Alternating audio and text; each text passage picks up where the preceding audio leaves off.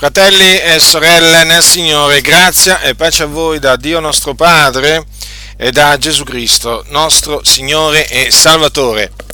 Ho deciso di eh, parlarvi del movimento carismatico cattolico o rinnovamento carismatico cattolico o ancora rinnovamento nello Spirito Santo, perché questo è il nome che il nome preciso che porta, rinnovamento nello Spirito Santo. Per quale ragione?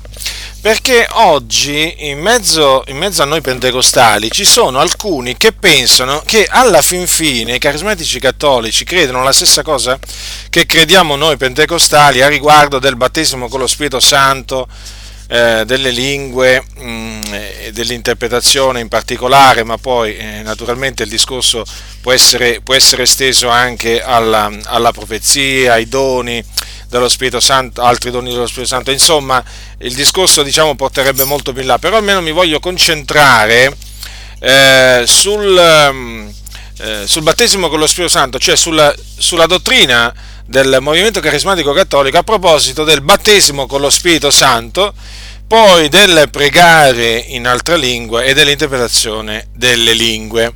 Perché voi sapete appunto che il, viene detto che nel movimento carismatico cattolico credono nel battesimo con lo Spirito Santo, parlano in lingue, interpretano, profetizzano e così via. Allora bisogna vedere se quanto loro insegnano è conforme alla parola del Signore.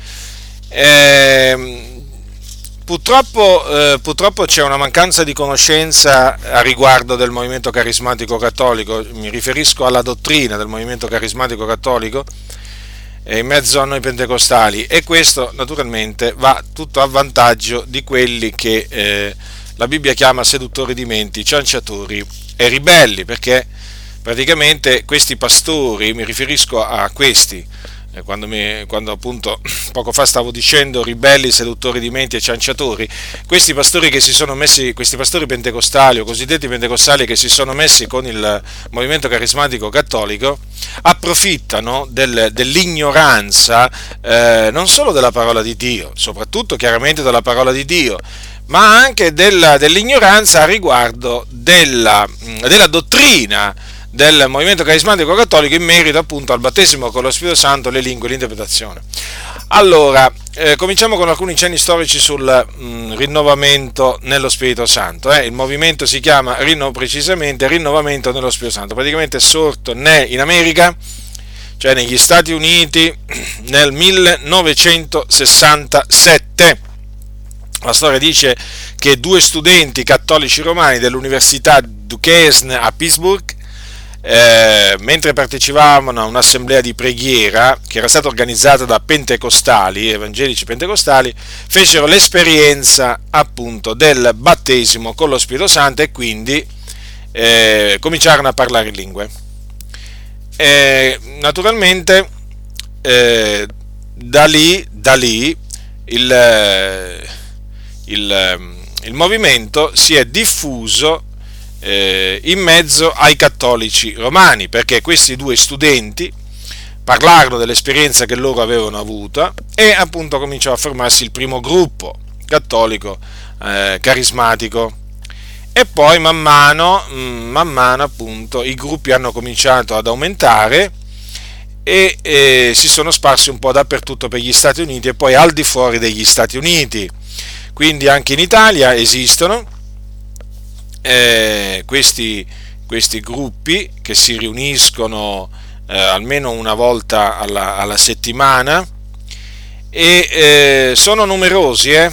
sono numerosi perché oramai siamo nell'ordine, per quanto riguarda i carismatici cattolici nel mondo, nel mondo ormai siamo oltre gli 80 milioni, eh? veramente molto, molto diffuso e in Italia, in Italia praticamente siamo sull'ordine degli oltre 200, 250 mila eh, membri appunto nel, del rinnovamento nello spirito in Italia. Naturalmente tra quelli tra laici, sacerdoti e vescovi, i laici sarebbero appunto quelli che non hanno, ehm, non hanno il sacerdozio, nella, perché sapete che c'è questa distinzione eh, che non è biblica naturalmente eh, tra laici e religiosi nella, nella, chiesa, nella, chiesa, cattolica romana. Comunque sono, sono parecchie, sono parecchi. In Italia praticamente il movimento carismatico cattolico si è diffuso a Roma presso la Pontificia Università Gregoriana. Per mano di chi? Per mano di due gesuiti. I loro nomi Francis Sullivan e Carlo Maria Martini, sapete l'ex arcivescovo cardinale di Milano che è deceduto tempo fa. Ehm, e poi si è diffuso non solo a Roma ma anche in Romagna, un paese in Romagna, e a, a, a, per mezzo di, eh, di, un missionario canadese. Allora, il punto, il punto naturalmente anche da, da fa, che dovrebbe fare riflettere è appunto che qua ci sono di mezzo i gesuiti, i gesuiti. Chi non sapesse chi sono i gesuiti dovrebbe farsi un un, eh, diciamo, dovrebbe fare una ricerca, uno studio per appunto capire chi sono i gesuiti. Dove ci sono i gesuiti c'è la frode, c'è l'inganno hm? e, tante, e tante altre cose storte e perverse. Ora, il movimento carismatico cattolico è naturalmente parte integrante della Chiesa cattolica romana, nessuno si illuda, è sotto chiaramente il controllo del Vaticano, quando sorse Paolo VI si premurò a metterci a capo del, del movimento carismatico il cardinale Sunens, che poi eh, diciamo adesso è morto, questo cardinale, comunque questo cardinale fu messo a capo del movimento carismatico per controllarlo, affinché, per pilotarlo praticamente, perché c'era il timore nella Chiesa Cattolica Romana che eh, appunto i carismatici, cominciando a leggere la Bibbia, perché in effetti nel movimento carismatico cattolico uno dei, diciamo, degli aspetti positivi è questo, che molti hanno cominciato appunto a leggere la Bibbia nel movimento carismatico cattolico. Allora la paura qual era? Era che cominciassero a, a comprenderla la Sacra Scrittura correttamente e, eh, e allora per evitare che la comprendessero eh, correttamente, ecco che ci hanno messo un cardinale lì a sorvegliarli. Poi naturalmente questo incarico a Sunens eh, fu mh, confermato anche da Voitiva, cioè Giovanni Paolo II. Eh, e eh, chiaramente il timore era non solo che eh, comprendessero eh, le sacre scritture correttamente, e quindi dopo con tutte le conseguenze, cioè che avrebbero rigettato le superstizioni, le eresie papiste, ma c'era anche appunto il, il, timore che i carismatici si dessero un falso ecumenismo, come lo chiamano i cattolici romani, cioè che a un certo punto i carismatici poi cominciassero a minimizzare le differenze tra, eh, tra di loro e noi pentecostali praticamente, eh? perché comunque sia sono molte. E, e quindi avevano paura, avevano paura eh, che il, culto a Maria, eh, la messa, il purgatorio e, e così via fossero eh, reputate praticamente nulle o comunque venissero considerate meno di quello che devono essere considerate nella Chiesa Cattolica, che in effetti hanno un'alta considerazione queste cose nella Chiesa Cattolica Romana. Allora ecco che si sono premurati a, a controllare il movimento carismatico cattolico, è tuttora molto controllato, è chiaro, perché sono cattolici romani e quindi si devono attenere alla dottrina della Chiesa Cattolica Romana. Eh, alcuni si sono illusi, alcuni si sono illusi, di, parlo di evangelici, pensando che i carismatici cattolici eh, eh, in virtù appunto di questa cosiddetta effusione dello Spirito Santo di cui si parlava al tempo e poi di cui si parla ancora oggi, abbandonassero, abbandonassero la Chiesa Cattolica Romana, le eresie della Chiesa Cattolica Romana. Ma che?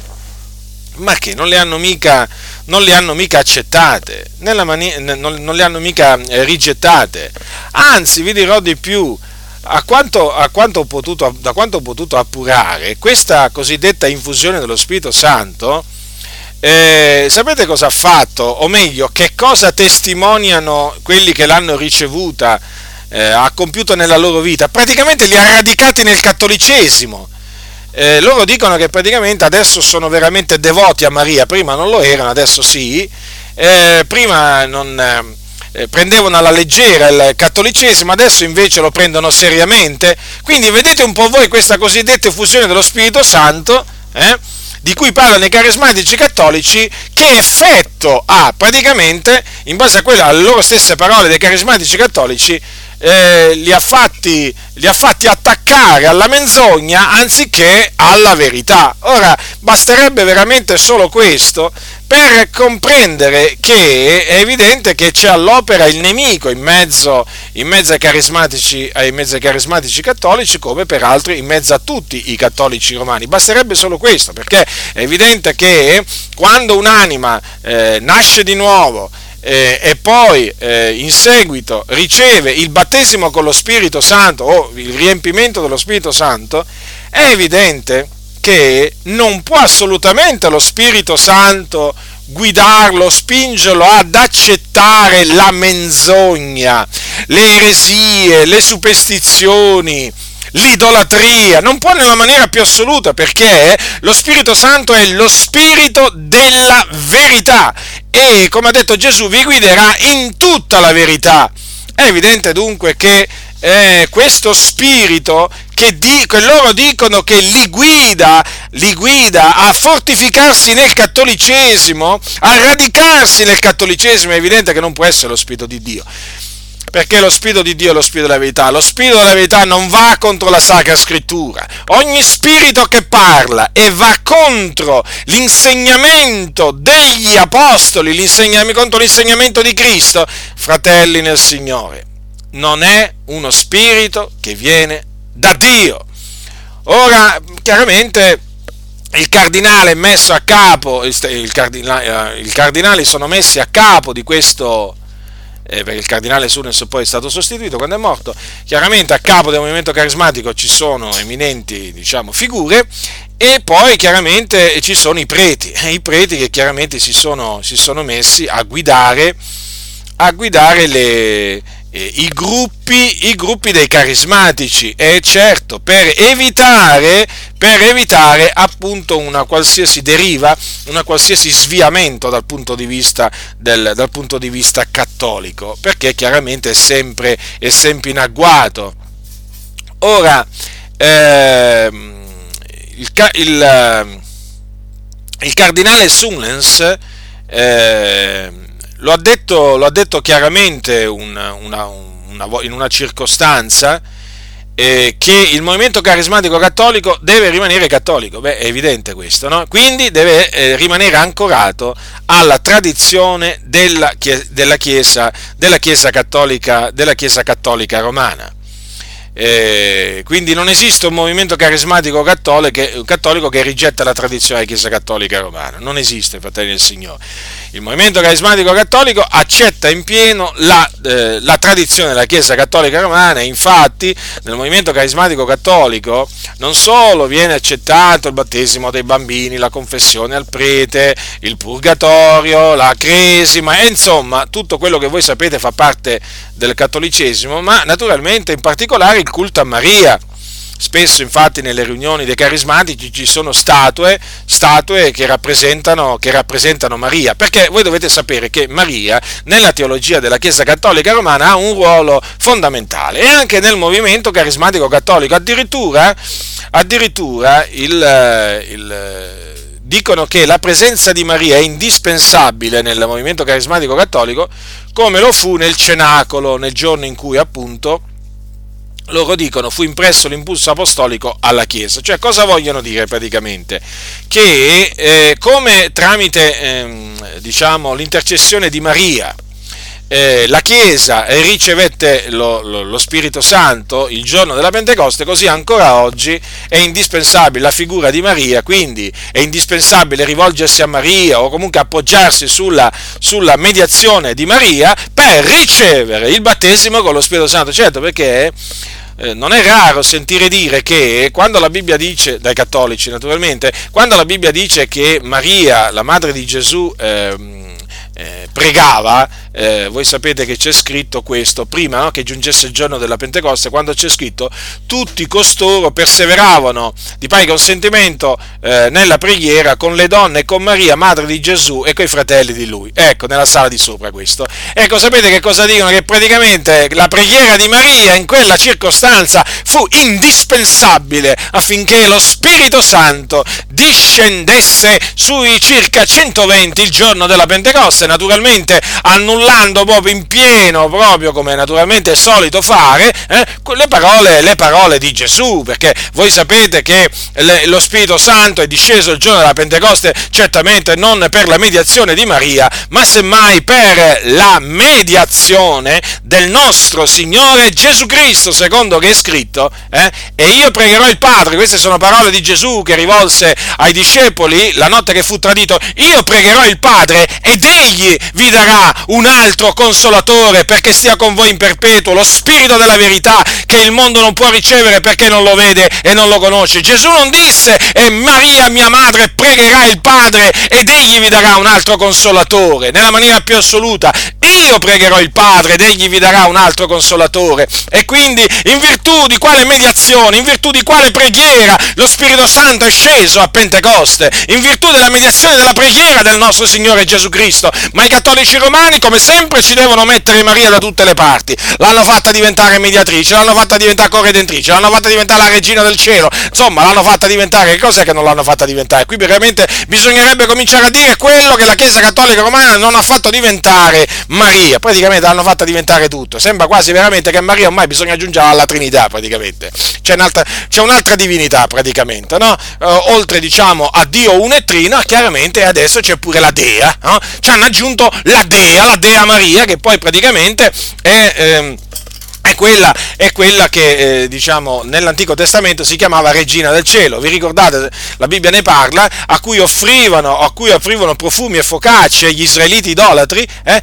Ecco qua che cosa appunto, eh, che cosa appunto ehm, ne, hanno fatto, ne, hanno fatto, di Maria i cattolici romani. Eh, una dea, una dea alla quale offrono naturalmente eh, adorazione, venerazione, preghiere, insomma, rendimenti di grazie, eccetera. E poi la, la, ce l'hanno dovuta mettere pure nel, nella sala, di, cioè l'hanno dovuta proprio definire proprio indispensabile affinché lo Spirito Santo discendesse il giorno della Pentecoste. Rendetevi conto un po' voi quante eresie quante eresie eh, la chiesa, la, il movimento carismatico cattolico insegna. Quindi, vedete, fratelli del Signore, ma vi rendete conto che siamo davanti a dei mariani?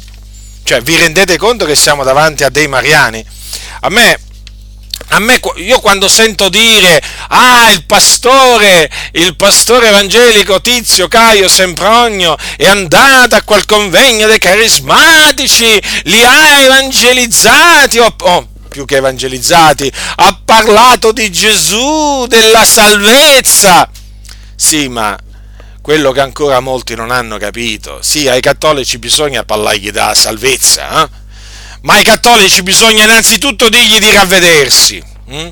e poi bisogna esortarli ad abbandonare l'idolatria e quindi il culto ai santi, il culto a Maria. Glielo dicono questo? Glielo dicono? No, non glielo dicono, perché se glielo dicessero non li inviterebbero più, anzi li caccerebbero proprio seduta stante, seduta stante, non gli farebbero nemmeno finire il discorso, nemmeno il discorso gli farebbero finire, si infurierebbe tutto l'uditorio, quasi tutto l'uditorio, e lì potrebbe succedere di tutto, di tutto, di tutto, fratelli nel Signore, nel momento in cui si va a toccare, a colpire eh, il culto ai santi e soprattutto il culto a Maria, vi posso assicurare, vi posso assicurare che gli idolatri cattolici romani, eh, in quel momento che si tocca loro il culto a Maria, vi assaliranno. I mariani no, ve la faranno pagare cara, nel senso che veramente vi insulteranno, vi perseguiteranno. E allora che non mi vengano a dire che sono andati là a parlare della salvezza. Perché se si va a parlare della salvezza ai cattolici romani, eh, non gli si può non parlare contro l'idolatria. Eh? Perché sono dati all'idolatria, il culto ai santi e il culto a Maria, che cosa se non idolatria? E allora cosa devono fare queste anime? Devono convertirsi dagli idoli muti a Dio Glielo dicono questo? Accertatevi quando dicono siamo andati al convegno, c'è stata una grande benedizione, abbiamo visto tanta fame della parola di Dio in quel luogo. Ma quale fame della parola di Dio? Cominciagli veramente a predicare il messaggio contro l'idolatria, contro il culto a santi a Maria. Cominciagli a predicare contro la, la confessione al prete. Comincia, comincia e poi, poi me lo verrai a raccontare che aria si respirava, che aria hai cominciato a respirare mare, eh? mm, altro che aria che hai cominciato a respirare, vorrei dire, eh? quello che hai subito, eh? Ma io dico una cosa, io ho parlato a tanti cattolici nella mia vita fino adesso, carismatici, non carismatici, laici, religiosi, eh, cosiddetti laici. Ma voglio dire, io quando ho cominciato a riprendere, a riprovare il culto a Maria, fratelli nel Signore, quando ho cominciato a riprovare il loro culto ai santi, le messe e così via. Eh, fratelli del Signore, vi lascio immaginare come, quale, reazione, quale reazione ho avuto, ma sicuramente anche voi, la stessa reazione avete sicuramente sperimentato da parte dei cattolici. Quindi questi qua che si sono messi quei carismatici cattolici sono degli imbroglioni, sono degli imbroglioni, sono dei bugiardi che appunto con i loro sofismi cercano di ingannare i fratelli, volendogli far credere che appunto siamo tutti fratelli, siamo tutti fratelli, vogliamoci bene, anche loro parlano di Gesù, anche loro parlano in lingue, ma veramente parlano in lingue? Eh? Quale lingue? Lo vedremo fra poco, quale lingue. Allora, vediamo cosa dicono i carismatici cattolici a riguardo del battesimo con lo Spirito Santo, perché è fondamentale questo, eh? Allora, leggerò allora, leggerò una parte di una pubblicazione eh? Eh, cattolica eh, e le parole sono di, del gesuita Francis Sullivan. Ascoltate attentamente, ascoltate attentamente, inizio della, inizio della citazione.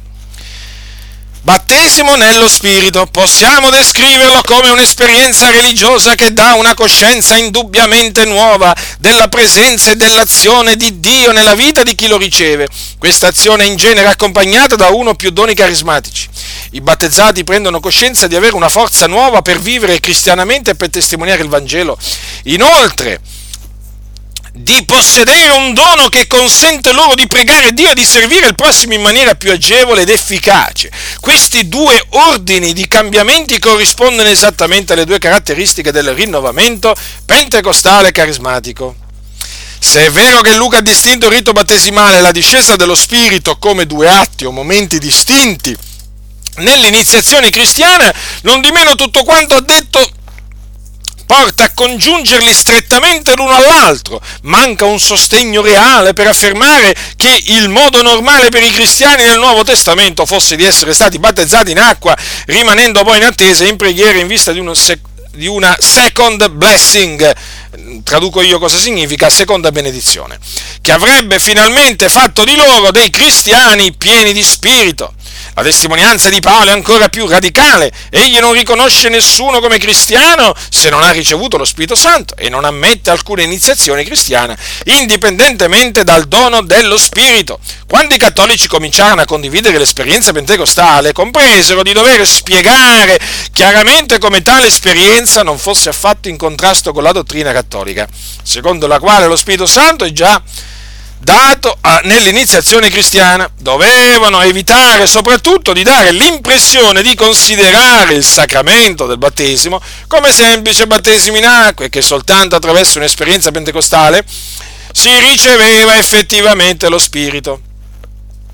La soluzione più comunemente proposta nella letteratura del rinnovamento carismatico cattolico è stata di considerare i sacramenti unico luogo del dono o dell'effusione dello Spirito. In effetti, parlare di una nuova effusione dello Spirito, prescindendo dalla ricezione di un sacramento, non sarebbe conforme alla teologia cattolica. Questa soluzione spiega il battesimo nello Spirito pentecostale non già come un dono nuovo dello Spirito, bensì come una presa di coscienza vissuta della sua presenza preliminare o come una liberazione della sua forza accordata di fatto nei sacramenti, ma non ancora sperimentata donde la distinzione tra battesimo nello Spirito, in senso teologico, dove lo Spirito è effettivamente donato, cioè nei sacramenti, ed esperienza vissuta, presa di coscienza, della potenza dello Spirito già ricevuto. Questo è, naturalmente, fine della citazione, Francis Sullivan, eh? praticamente in un periodico che si chiama Alleluia, a pagina 4, pagina 5 e a pagina 6, diciamo di diversi anni fa. Eh? Comunque questa è la dottrina, non è cambiata. E questo su Sullivan, sempre Sullivan, ci viene a far sapere un'altra cosa confermando Inizio della citazione, quello che è chiamato battesimo nello Spirito non è in alcun modo necessariamente legato alla glossolalia. È chiaro che questo non è un rifiuto del dono delle lingue come una manifestazione dello Spirito, bensì un rifiuto di quello che è stato, e con ragione, chiamato la legge delle lingue. Non è nemmeno un rifiuto dell'idea che ci dovrebbe essere qualche evidenza concreta per dimostrare che una persona è stata realmente battezzata nello Spirito. D'altronde i cattolici, a differenza dei pentecostali, accettano una varietà considerevole di segni e non necessariamente le lingue, come evidenza che lo Spirito Santo ha cominciato ad essere presente a lavorare in una maniera nuova nella vita di una persona. Allora, fine della citazione. Sullivan, l'esperienza pentecostale nel rinnovamento carismatico cattolico in Alleluia, numero 2, anno 1977 a pagina 7. Invece la citazione di prima praticamente ed era del Alleluia, il numero 2, marzo-aprile 1985. Dunque, alla fine, che cosa ha voluto dire il gesuita Sullivan? Che cosa ha voluto dire il gesuita Sullivan? Molto semplice, fratelli nel Signore. Che il battesimo con lo Spirito Santo i cattolici l'hanno ricevuto quando sono stati battezzati in acqua, che voi sapete non è assolutamente battesimo giusto, biblico, comunque loro lo chiamano battesimo, eh? battesimo in acqua, quindi da neonati, e anche alla cresima. Allora, voi sapete che il battesimo in acqua i cattolici lo ministrano quando appunto il, il, il, il bambino è un neonato poi, per quanto riguarda la cresima, viene, viene diciamo, ministrata nell'età della discrezione e viene ministrata dal vescovo mediante l'imposizione delle mani. Allora, Sullivan eh, praticamente che cosa dice? Che i cattolici del movimento carismatico cattolico eh, hanno ricevuto il battesimo con lo Spirito Santo quando sono stati battezzati da bambini e quando sono stati cresimati. Certo, quando sono stati cresimati hanno ricevuto lo Spirito Santo in una maniera più abbondante, perché queste sono naturalmente le espressioni che loro usano e io le devo usare naturalmente per correttezza, perché nella cresima avrebbe una nuova infusione di Spirito Santo più perfetta e più abbondante. Praticamente alla cresima il bambino riceve la pienezza dello Spirito Santo. E, e, allora che cosa succede? Dato che non potevano insegnare esattamente quello che insegniamo noi quello che insegna la Bibbia, si sono naturalmente dovuti inventare questa, questa teologia, questo insegnamento, per non, voglio dire, annullare l'insegnamento loro sul battesimo in acqua e la cresima. Quindi, che cosa succede per i carismatici cattolici quando avviene, quando loro cominciano a parlare in lingue? Chiamiamole lingue, ma poi vedrete che non sono lingue. Non sono lingue vere. Che cosa succede? Che il cattolico in quel momento sperimenta una presa di coscienza della potenza dello spirito già ricevuto. Attenzione! Quindi mettiamo caso, un cattolico comincia, come dice lui, no, a parlare in lingua a 50 anni, no? ha ricevuto il battesimo quando era piccolo, poi la cresima quando aveva 88 anni, lui che cosa vi dirà? No, ma io ho preso coscienza, ho, ho sperimentato una presa di coscienza della potenza dello spirito che avevo già ricevuto, eh, diciamo, da bambino, da neonato e poi, e poi da ragazzetto. Avete capito dunque? Mm? Perché lo Spirito, secondo la dottrina della Chiesa Cattolica Romana, viene effettivamente donato con i cosiddetti sacramenti del battesimo eh, e della cresima. Mm. Eh sì, e questa è una cosa che tutti devono sapere, che tutti devono sapere. Quindi, per i, i cattolici romani, praticamente, eh, si riceve tutto al battesimo, anche perché il battesimo è di fondamentale importanza, perché voi sapete che cancella i peccati, secondo la dottrina cattolica, e poi fa nascere di nuovo, perché il battesimo, diciamo, la, cioè praticamente l'aspersione de, con l'acqua benedetta fatta dal prete, è quella no, che fa nascere di nuovo per loro e fa diventare un, un figliolo di Dio, quindi riceve lo Spirito Santo. E allora eh, praticamente qui ci troviamo davanti a un insegnamento proprio del tutto, del tutto falso. Perché? Perché il battesimo con lo Spirito Santo nel, nel, eh, movimento carismatico cattolico praticamente viene considerato una presa di coscienza della potenza dello Spirito già ricevuto mediante i sacramenti. Eh, e quindi cosa succede? Loro non possono accettare, non, non possono accettare l'insegnamento secui, secondo cui appunto il battesimo con lo Spirito Santo si riceve dopo essere stati battezzati in acqua, ehm, perché loro questo fatto appunto di questa seconda benedizione non lo possono, non lo possono accettare, proprio non lo possono accettare perché perché altrimenti verrebbe meno tutta l'importanza che loro danno al loro battesimo in acqua e alla loro, alla loro, cre, alla loro cresima. D'altronde loro lo dicono chiaramente, il motivo per cui sono arrivati, eh, diciamo, a formulare questa, questa soluzione, eh? E lo dicono chiaramente, perché non potevano, fratelli nel Signore, fare altro. Eh sì, eh sì, Vedete? Una presa di coscienza vissuta della sua presenza preliminare o come una liberazione della sua forza accordata di fatto nei sacramenti, ma non ancora sperimentata, ma vi rendete conto come hanno definito il battesimo con lo Spirito Santo? Eh? Allora, vediamo brevemente di confutare queste asserzioni. Poi vedremo sul parlare in lingue e sull'interpretazione in lingue che cosa dicono. L'interpretazione in lingue. Allora, loro avete notato, avete notato che praticamente la Chiesa Cattolica insegna che uno nasce di nuovo eh, quando viene battezzato in acqua, cioè quando riceve l'espressione dell'acqua benedetta sulla testa. Allora, questo è falso. Quindi, a prescindere, a prescindere, che proprio il battesimo della Chiesa Cattolica Romana non ha niente a che fare con il battesimo proprio istituito da Cristo Gesù, eh? ma perché, per, per svariate ragioni. Allora, il punto qual è, fratelli del Signore? Allora, che il battesimo con lo Spirito Santo si riceve dopo avere creduto. Questo è fondamentale, eh? Dopo avere creduto. Quando naturalmente diciamo dopo avere creduto, non è che vogliamo dire per forza di cosa dopo che uno è stato battezzato in acqua, eh? Perché giustamente la Bibbia ci, fa, ci mostra che il caso di Cornelio eh, rice- e quelli di casa sua che ricevettero il battesimo con lo Spirito Santo o il riempimento di Spirito Santo prima di essere battezzati, eh, prima di essere battezzati in acqua.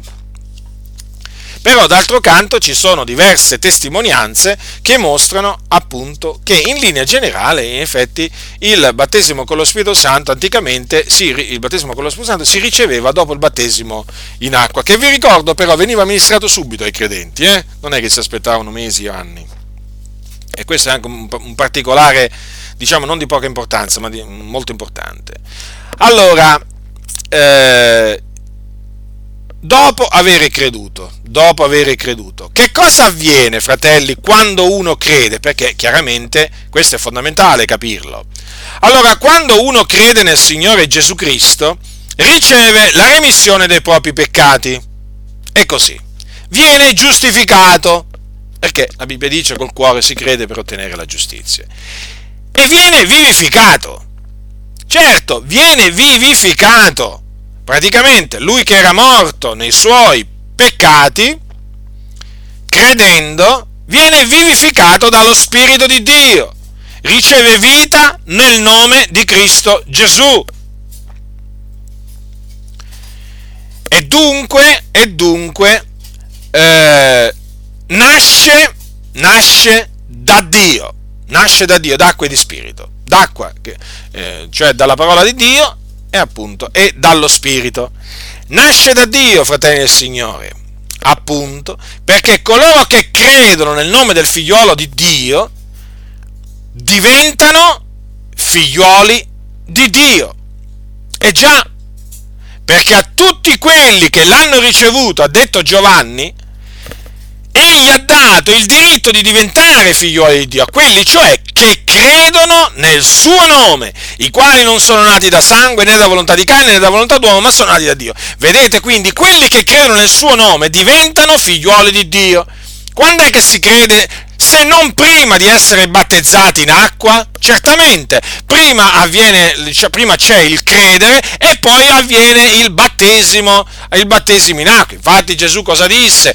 Andate dunque per tutto il mondo, predicate l'Evangelo ad ogni creatura, chi avrà creduto e sarà stato battezzato sarà salvato. Quindi, nel momento in cui uno crede, questo avviene prima del battesimo in acqua, uno diventa un figliuolo di Dio, perché nasce da Dio, riceve la vita da Dio, viene rigenerato da Dio mediante la parola di verità. E allora, se diventa un figliuolo di Dio, è del Signore. E questo, cioè, lui lo può attestare di essere diventato un figlio di Dio in virtù, in virtù dello Spirito Santo che è entrato in lui, chiamato anche lo Spirito d'adozione. Come dice Paolo, avete ricevuto lo Spirito d'adozione per il quale gridiamo Abba Padre, lo, ste- lo, Spirito stesso attesta insieme col nostro Spirito che siamo figlioli di Dio. Quindi, allora, in coloro che credono dunque c'è lo Spirito di Dio, altrimenti non potrebbero, non potrebbero essere sicuri di essere figli di Dio, non potrebbero chiamare Dio Padre, non potrebbero dire di appartenere a Cristo e non appartenebbero a Cristo, perché se uno non ha lo Spirito del Signore, non è del Signore, fratelli. Questo dice la Sacra Scrittura, questo lo dice in maniera evidente. Quindi, innanzitutto cominciamo a eh, diciamo, eh, dire che eh, lo Spirito Santo si, mm, diciamo, non si riceve quando si viene battezzati in acqua. È evidente questo. Perché uno ha già lo Spirito Santo quando viene battezzato in acqua, perché è mediante lo Spirito che egli può chiamare Dio Padre, è lo Spirito in lui che attesta che egli è un figlio di Dio. Vedete? Dunque è di fondamentale importanza questo, fratello Signore, per scardinare, scardinare la, la, falsa dottrina del movimento carismatico. E dunque quando si crede che si nasce di nuovo, eh? E quando si crede, non quindi quando si viene battezzati in acqua. Eh sì, la Chiesa Cattolica invece dice che si, viene, si nasce di nuovo quando si viene battezzati o, o quando si viene, meglio dire, quando si viene aspersi dell'acqua benedetta. No, si nasce di nuovo quando si crede. Quando invece si viene battezzati in acqua, però naturalmente secondo il battesimo biblico, eh, cosa dice la scrittura? Che cos'è il battesimo? La richiesta di una buona coscienza fatta a Dio. Si riceve una buona coscienza, ma non è che col battesimo in acqua si riceve, si riceve la remissione dei peccati, eh? o si riceve lo Spirito Santo. No, no, no, o si diventa figli di Dio, no, perché?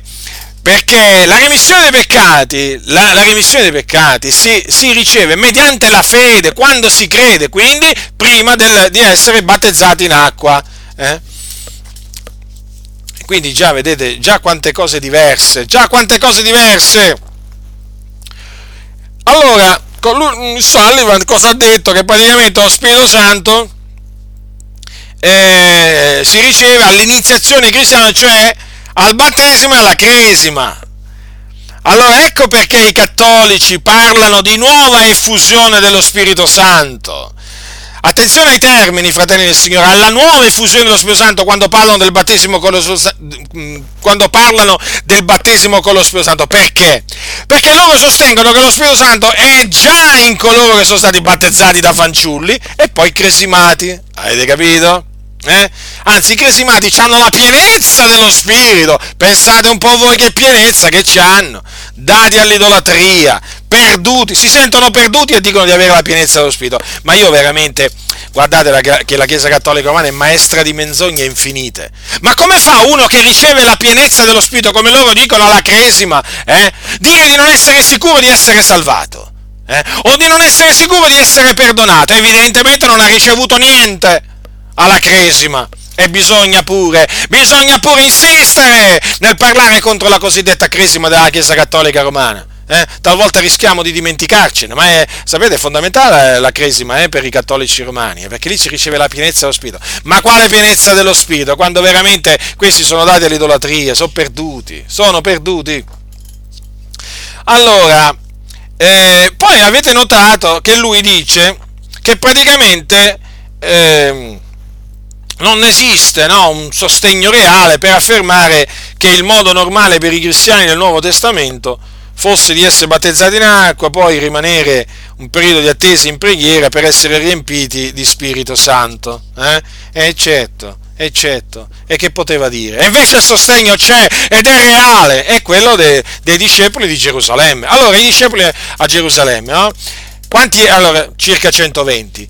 Erano stati già battezzati in acqua? Sì, a quanto ci risulta erano stati già battezzati, battezzati in acqua. Ricordiamo che tra di loro c'erano gli apostoli, eh? Allora voglio dire, ma che facevano tutti costoro se non che per, prima del giorno della Pentecoste non perseveravano di pari consentimento nella preghiera con le donne, con Maria, madre di Gesù e i fratelli di lui? E allora? in, in, in, totale erano circa 120, pregavano in attesa di che cosa? Eh? Dello spandimento dello Spirito Santo. E allora? E allora non aspettarono forse di essere battezzati con lo Spirito Santo?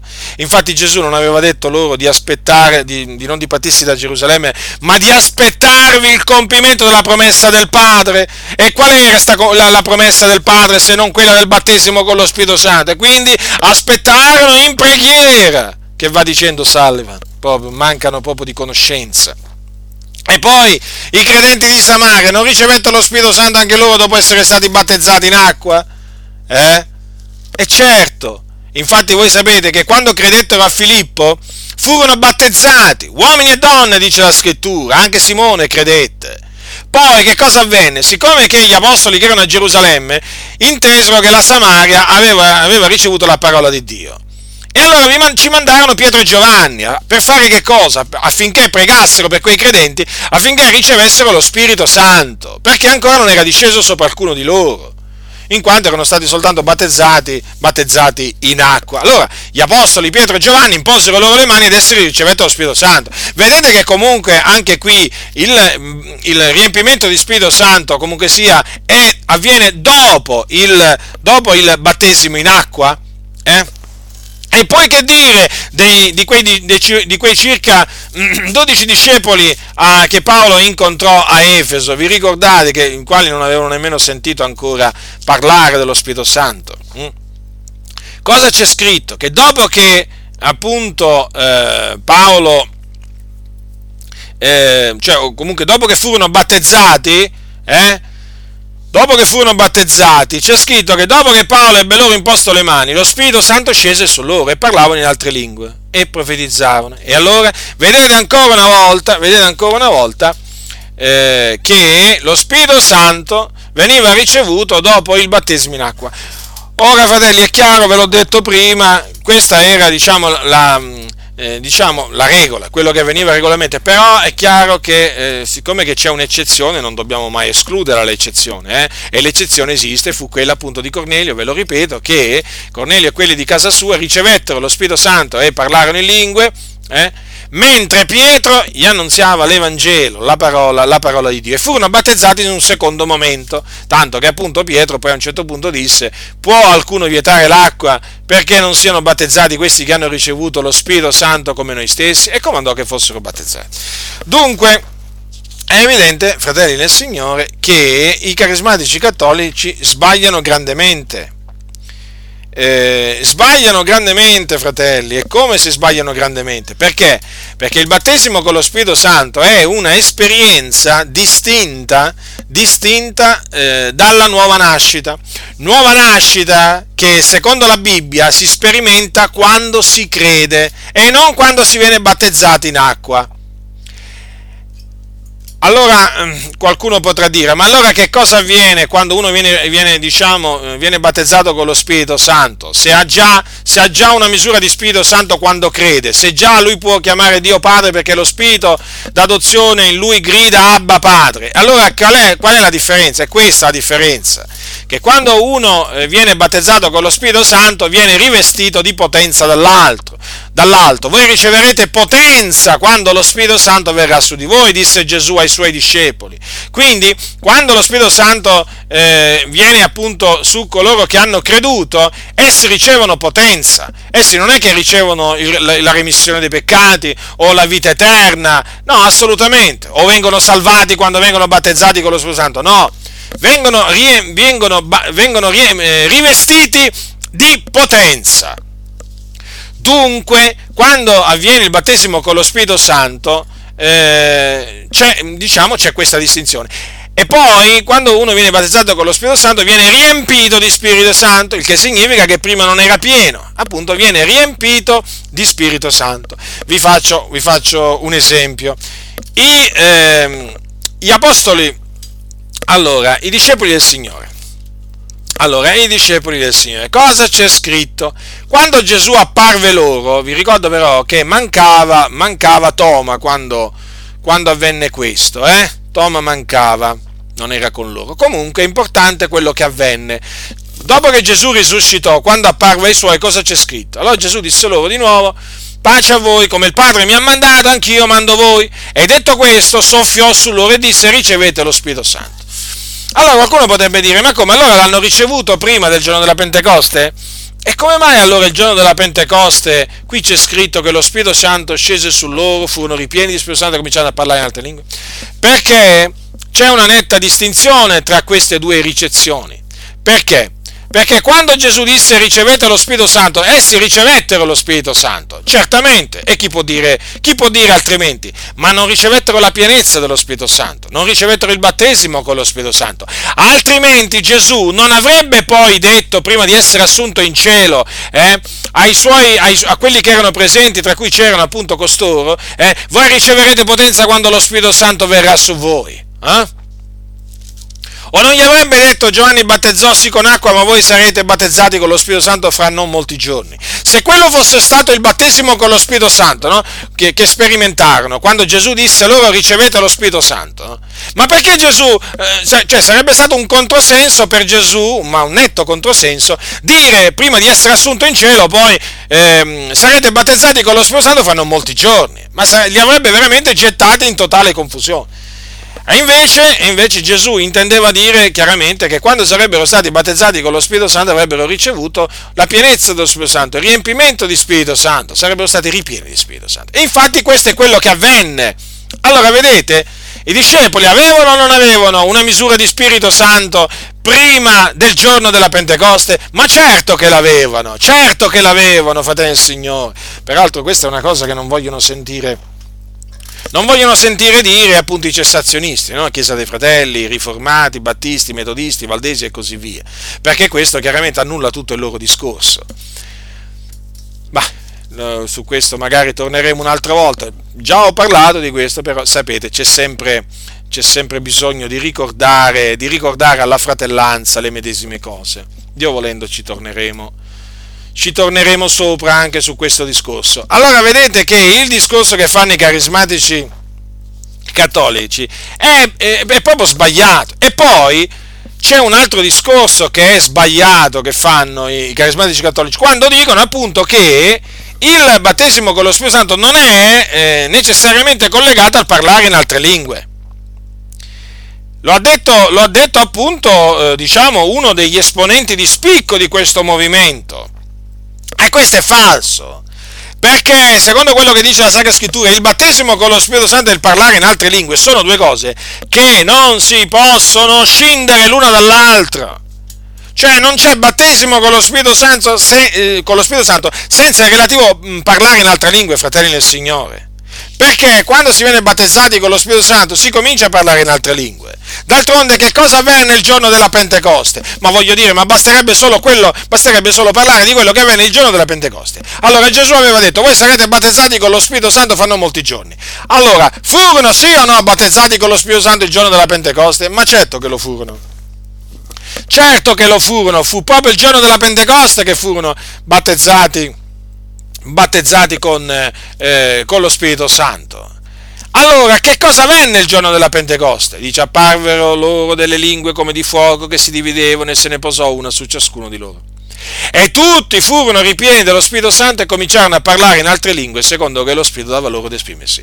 Ora, quindi il parlare in altre lingue è associato al battesimo con lo Spirito Santo che ricevettero i circa 120 il giorno della Pentecoste. E come possiamo dissociarlo noi? Ma come possiamo dissociarlo? Come possiamo cominciare a dire, vabbè, ma il parlare in altre lingue alla fin fine non è poi collegato al battesimo con lo Spirito Santo? E no!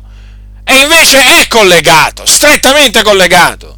Non si può dividere il battesimo con lo Spirito Santo dal parlare, dal parlare in, altre, in altre lingue. Avete visto il giorno della Pentecoste che cosa avvenne? E a casa di Cornelio che cosa avvenne? Avvenne la stessa cosa, cioè il battesimo con lo Spirito Santo fu immediatamente seguito dal parlare in altre lingue. Mentre, mentre Pietro parlava così, lo Spirito Santo cadde su tutti coloro che udivano la parola e tutti i credenti circoncisi che erano venuti con Pietro rimasero stupiti che il dono dello Spirito Santo fosse sparso anche sui gentili poiché gli devono parlare in altre lingue e magnificare Dio. Da che cosa riconobbero quei credenti circoncisi che appunto quegli incirconcisi avevano ricevuto lo Spirito Santo? Dal fatto che li sentivano parlare in altre lingue. E quindi capirono che avevano ricevuto il battesimo con lo Spirito Santo dal parlare in altre lingue, da questa manifestazione o segno. Eh? E poi naturalmente vi, vi, vi, ripeto quello che avvenne ai circa 12 discepoli, 12 credenti in Cristo Gesù che Paolo incontrò a Efeso, che dopo che Paolo, la Bibbia dice che dopo che Paolo ebbe loro imposto le mani, lo Spirito Santo scese su loro e parlavano in altre lingue e profetizzavano. Qui oltre al parlare in lingue c'era anche il profetizzare. E allora, ma come si fa a dire che il parlare in altre lingue non è necessariamente collegato al battesimo con lo Spirito Santo? No, no, assolutamente. State attenti, fratelli nel Signore, fratelli del Signore, perché è un grave errore, è un grave errore quello che fanno i carismatici, eh, i carismatici cattolici. Peraltro anche qui lo stesso errore che fanno eh, i cessazionisti. Chiesa dei Fratelli e così via. No, ma il battesimo con lo Spirito Santo non è strettamente collegato al parlare in altre lingue. Eh, loro praticamente ti vorrebbero far, far credere. Può succedere, come anche, può anche non succedere che uno si metta a parlare in lingue quando viene battezzato con lo Spirito Santo. No, secondo quello che dice la Sacra Scrittura, eh, il, quando avviene il battesimo con lo Spirito Santo c'è veramente il parlare in altre lingue. Parlare in altre lingue, eh, cioè veramente una lingua vera, o più lingue, certamente se il Signore concede il dono della diversità delle lingue, perché può, può succedere pure questo, che chiaramente un credente si mette a parlare più lingue straniere. Allora in quel caso eh, riceve il, anche il dono della diversità delle lingue, che è la capacità soprannaturale data dallo Spirito Santo di parlare più lingue straniere. Allora, praticamente, eh, perché vi ho detto vera lingua o vere lingue? Perché i, cattolici, i, carismatici cattolici mica credono che sono vere lingue quelle. No! Ascoltate, ascoltate qua, ascoltate perché non è finita qui. Ascoltate sempre il Sullivan che cosa dice. Ascoltate che cosa dice Sullivan sul pregare e cantare in altre lingue. Inizio della citazione. Ci sono senza dubbio molti pentecostali che spiegherebbero le lingue come un'attitudine soprannaturale di parlare in qualche idioma reale ma sconosciuto. Non di meno oggi si ammette sempre più che si tratta piuttosto di una messa in moto, di un'attitudine latente, naturale, a emettere spontaneamente dei suoni simili a un linguaggio e ciò non necessariamente ad opera dello Spirito Santo né è limitata all'esperienza cristiana, il medesimo fenomeno attestato in altre religioni. Lo si considera tuttavia un carisma, quando si manifesta come un dono ordinato alla preghiera particolarmente di lode. Il suo valore sembra consistere nel fatto che un tale dono libera la profondità dello spirito umano per esternare mediante la voce in maniera udibile, cioè con il corpo, come parte integrante dell'io, ciò che non può essere espresso in un linguaggio concettuale. Possiamo accostare il dono delle lingue a quello delle lacrime. In entrambi i casi non si tratta di un dono che conferisca un'attitudine fisica da prima inesistente e come non tutti i modi di piangere possono assimilarsi al dono delle lacrime, così non si può rapportare al dono delle lingue ogni forma di glossolalia. Piangere il dono delle lacrime quando significa e insieme intensifica l'atteggiamento interiore di contrizione, di compassione o di gioia e quindi con una sorta di efficacia quasi sacramentale. Fine della citazione. In Alleluia, numero 2, marzo-aprile 1985, a pagina 2 e 3. Ma avete capito, fratelli nel Signore, qua che cosa... Davanti a che cosa siamo? Mm? Cioè, vi siete resi conto? Mm? Praticamente, praticamente per i carismatici il parlare in lingue non è un'attitudine soprannaturale di parlare in qualche idioma reale ma sconosciuto. No, no. No, no. Praticamente, sapete che cos'è allora? È una messa in moto di un'attitudine latente e naturale a emettere spontaneamente dei suoni simili a un linguaggio, e ciò non necessariamente ad opera dello Spirito Santo. Ma, ma che linguaggio è questo qua? Ma che cosa, che, che, che linguaggio è? Questo qui non è il linguaggio biblico, ma questo è un parlare diabolico. Ma questo, questo veramente è un parlare che non viene da Dio. Cioè, ma vi rendete conto, vi rendete conto che cosa insegnano i carismatici cattolici? Io dico veramente, ma se andassero a informare veramente, eh, prima che cosa insegnano i carismatici cattolici, quelli che veramente pensano che alla fin fine parlano anche loro in lingue, una messa in moto di un'attitudine latente, naturale a emettere spontaneamente dei suoni simili a un linguaggio e ciò non necessariamente ad opera dello Spirito Santo. Ma questo, queste parole assolutamente vanno contro la parola di Dio. Perché quando la Bibbia dice che appunto parlavano, parlavano in altre lingue o in altra lingua, ora a prescindere che ci troviamo davanti al parlare in una, in una, sola lingua straniera o in più lingue straniere, in questo secondo caso naturalmente c'è la manifestazione del dono della diversità delle lingue, eh? non c'è niente di naturale in questo, fratelli, perché è tutto soprannaturale. E questa è la ragione per cui non si può capire appieno è perché l'uomo naturale considera tutto ciò una pazzia.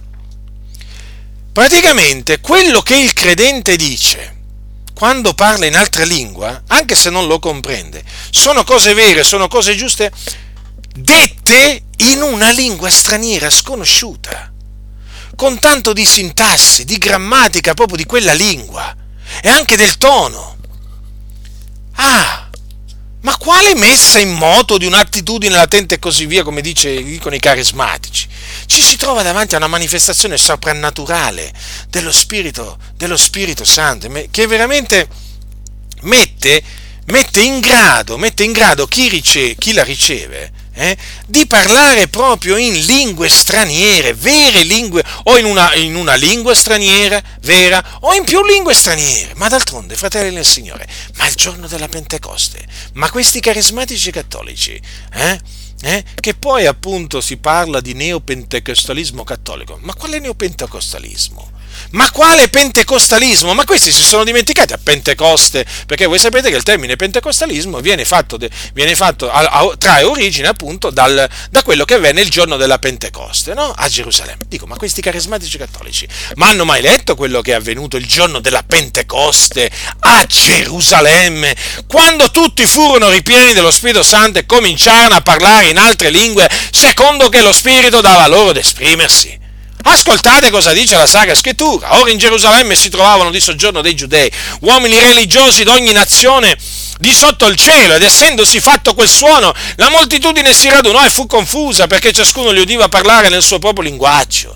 E tutti stupivano e si meravigliavano dicendo ecco tutti costoro che parlano non sono egli no Galilei e cos'è? e com'è che li udiamo parlare ciascuno nel nostro proprio nativo linguaggio? Noi parti, medi, elamiti, abitanti della Mesopotamia, della Giudea, della Cappadocia del Ponto, dell'Asia, della Frigia, della Panfilia Panfilia, dell'Egitto e scusate, e delle parti della Libia cirenaica e avventizi romani, tanto giudei che proseliti, cretesi ed arabi, li udiamo parlare delle cose grandi di Dio nelle nostre lingue, e tutti stupivano ed erano perplessi dicendosi l'uno all'altro, che vuole essere questo? Ma altri beffandosi dicevano, sono pieni di vino dolce. Ma qui, voglio dire, tutti quei giudei religiosi che si trovavano a Gerusalemme, ma avete letto, poi praticamente venivano da diverse nazioni, eh, diciamo, del, dell'allora, diciamo, del tempo di allora. Ma avete letto cosa c'è scritto? Stupivano, si meravigliavano, perché li sentivano parlare delle cose grandi di Dio nelle loro lingue, quelli erano Galilei. Eh, com'era possibile tutto ciò? Perché? Perché si trattò di un fenomeno soprannaturale, soprannaturale. Quale messa in moto di un'attitudine latente e naturale a emettere spontaneamente dei suoni simili a un linguaggio e ciò non necessariamente ad opera dello Spirito Santo? Ma che vanno cianciando i carismatici cattolici?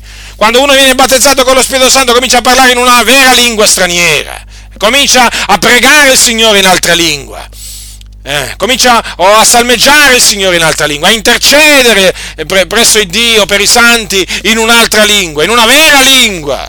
Mm. E invece questi praticamente riducono questo parlare in lingua, avete visto, no? Avete visto a che cosa? A un qualche cosa, diciamo, a emettere suoni, Suoni simili a un linguaggio, suoni simili a un linguaggio. No, assolutamente. Praticamente, fratelli del Signore, qui ci si trova davanti, sapete che cosa? A una macchinazione diabolica. Perché praticamente quei suoni simili a un linguaggio, in definitiva, sono parole inventate dall'uomo e che non hanno nessun significato. Sembra che appaiono lingue straniere, eh? sembra che stiano parlando in altre lingue, ma in effetti non sono vere lingue, perché loro vedete come li chiamano? Suoni simili a un linguaggio e basta sentirli, infatti, carismatici cattolici. Andate su YouTube? Andate su YouTube, andate a prendere uno dei convegni, diciamo, uno dei tanti convegni carismatici cattolici che, diciamo, di cui, di cui esistono dei video, eh? e sentiteli parlare, alcuni, quando appunto dicono che parlano in lingue, guardate, ve ne accorgete subito che quello non è un vero parlare in lingue. Quelli veramente, come dice Sullivan, sono suoni, suoni simili a un linguaggio, ma non è un vero linguaggio.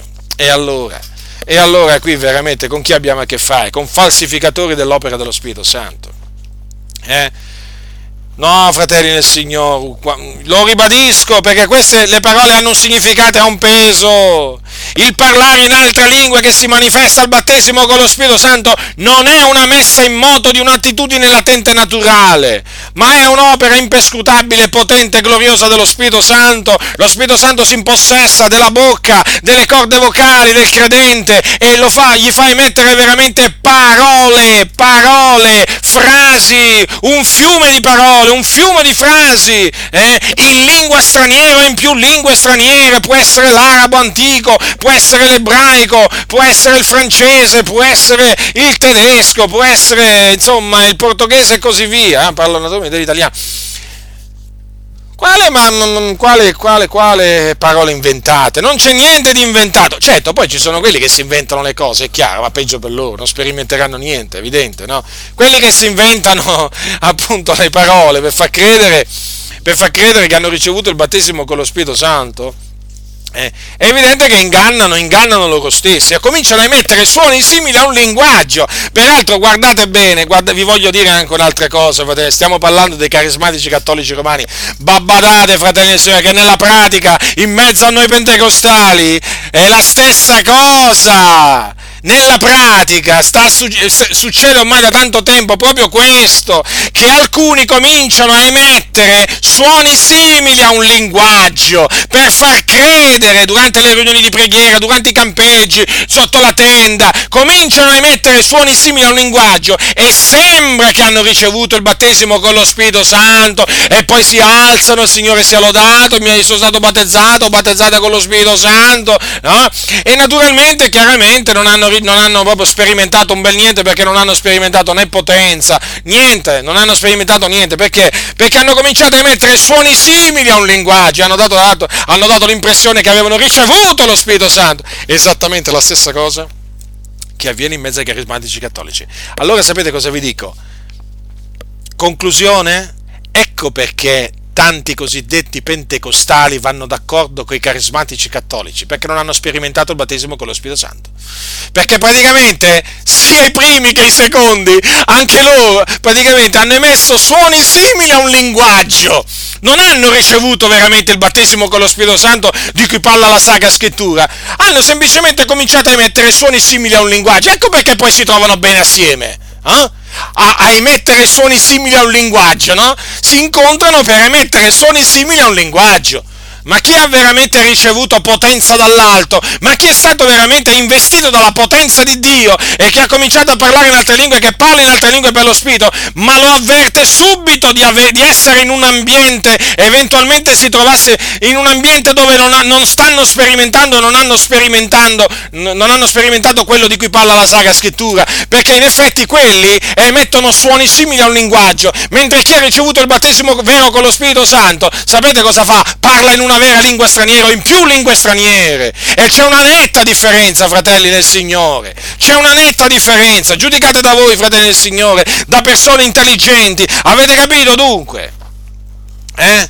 Avete capito quindi? Dicono di aver ricevuto la Pentecoste poi. La Pente... Io sono contrario a usare questa espressione, perché non è che si riceve la Pentecoste, si riceve lo Spirito Santo. Questa è l'espressione biblica. Eh?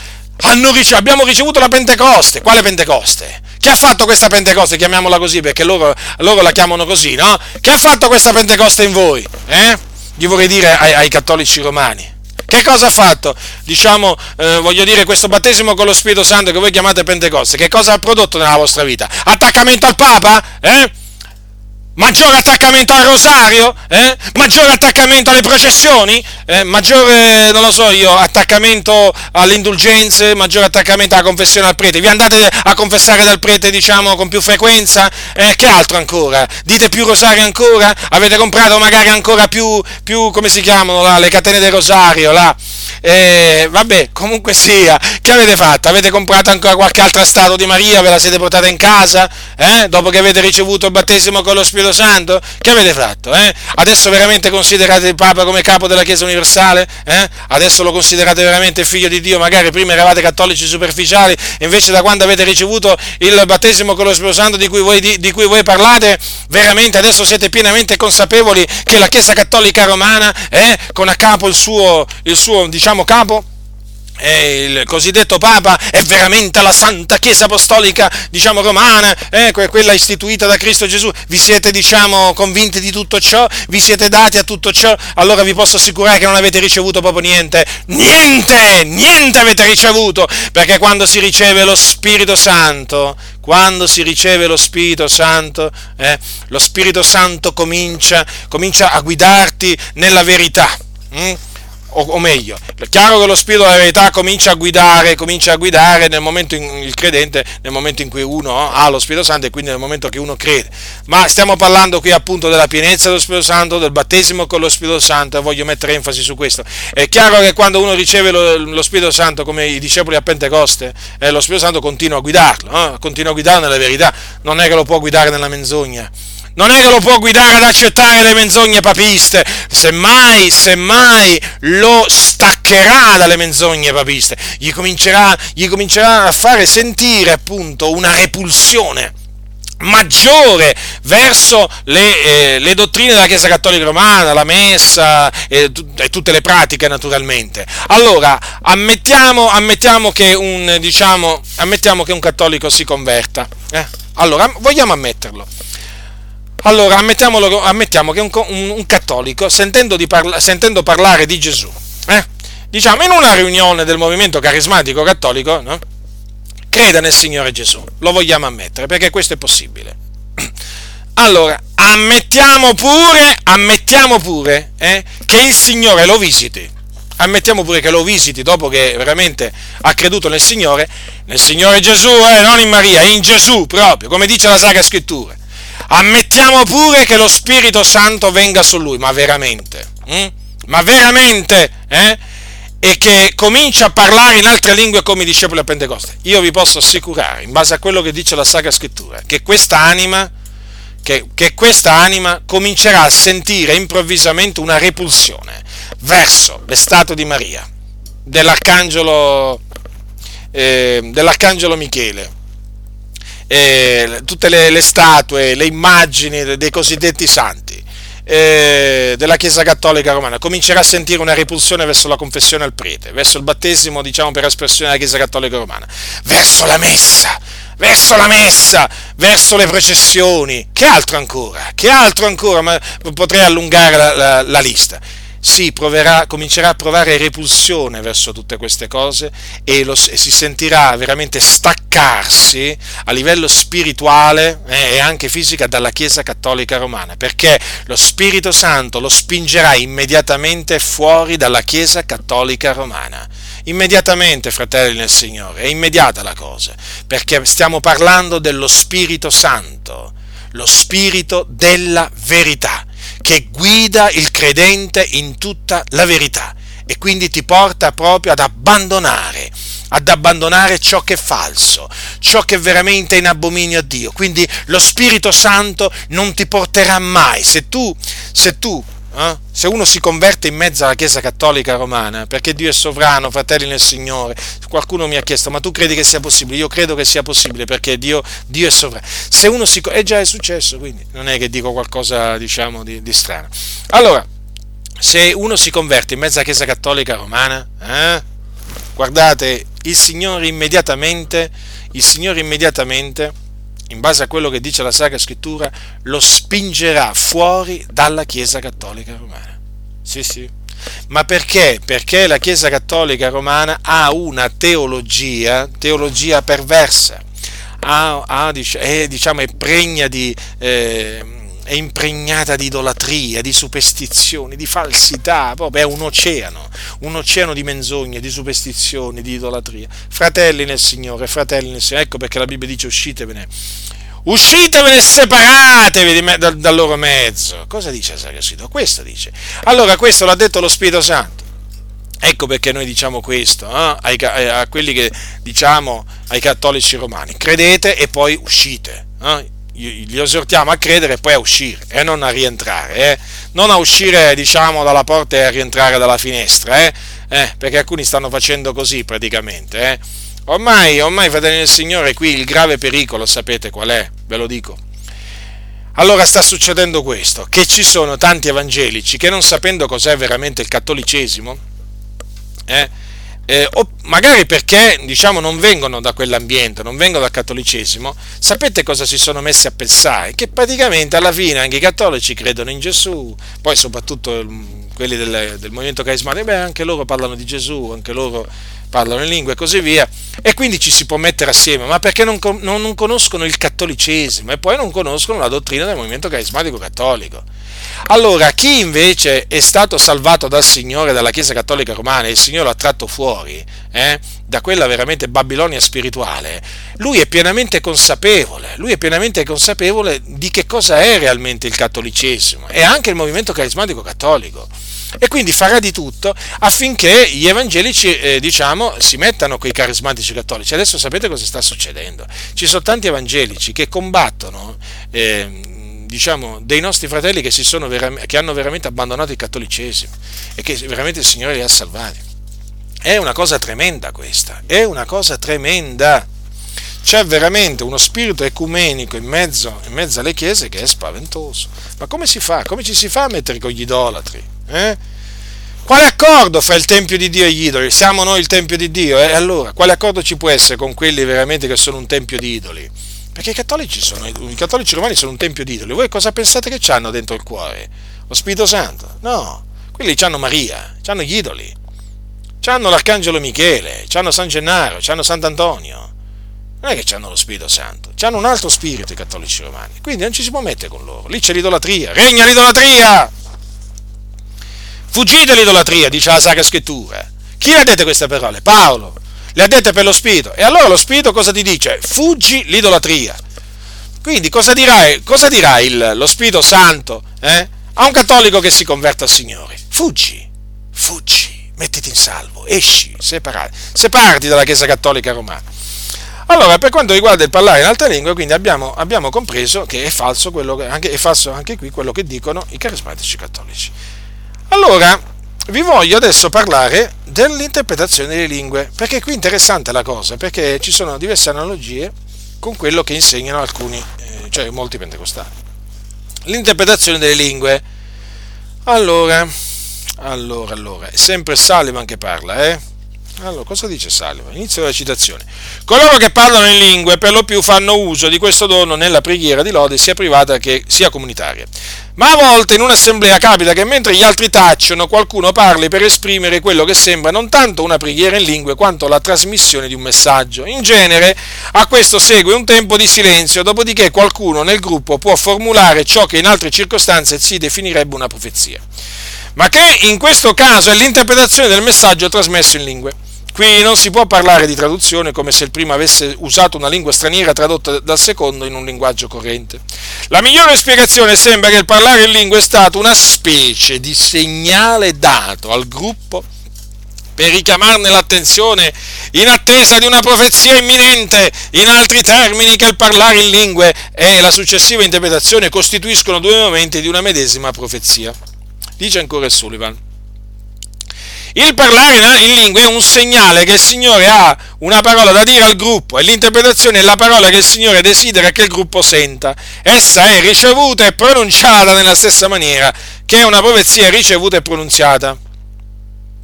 Uno domanderà, se l'interpretazione è realmente uguale alla profezia, per quale ragione ha bisogno di essere preceduta da parlare in lingue. Secondo me, dice Sullivan, eh, la ragione è che l'anteriore parlare in lingue crea un'atmosfera di intenso ascolto interno, di aspettativa per una parola dal Signore. Esso avverte quelli del gruppo che profetizzano ad essere pronti a ricevere un'ispirazione per quello che il Signore vuole che il gruppo senta ed avverte tutto il gruppo ad essere pronto ad ascoltarlo. Naturalmente questa spiegazione delle lingue con l'interpretazione dà per scontato che non c'è fra il messaggio in lingua e il messaggio che segue il tipo di corrispondenza che ci sarebbe nel caso l'interpretazione delle lingue fosse veramente una traduzione. Fine della citazione. Eh? Allora, queste sono parole sempre di Sullivan. Dico io, avete capito quindi che parlare strano? Proprio qui veramente non c'è niente di biblico. Allora, praticamente cosa dice Sullivan? Ve lo, ve lo, ve lo riassumo, che vabbè, abbiamo già detto prima, no?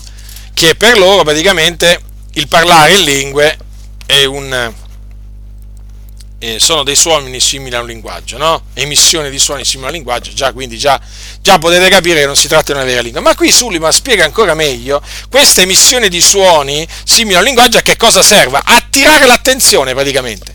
È come una, una specie di, di tromba che uno suona, no? Per dare un segnale. Come dire, preparatevi, eh? Preparatevi, voi che profetizzate, voi che avete il dono di profezia, eh? O, o meglio, perché in questo caso poi loro dicono che qui si tratta di interpretazione.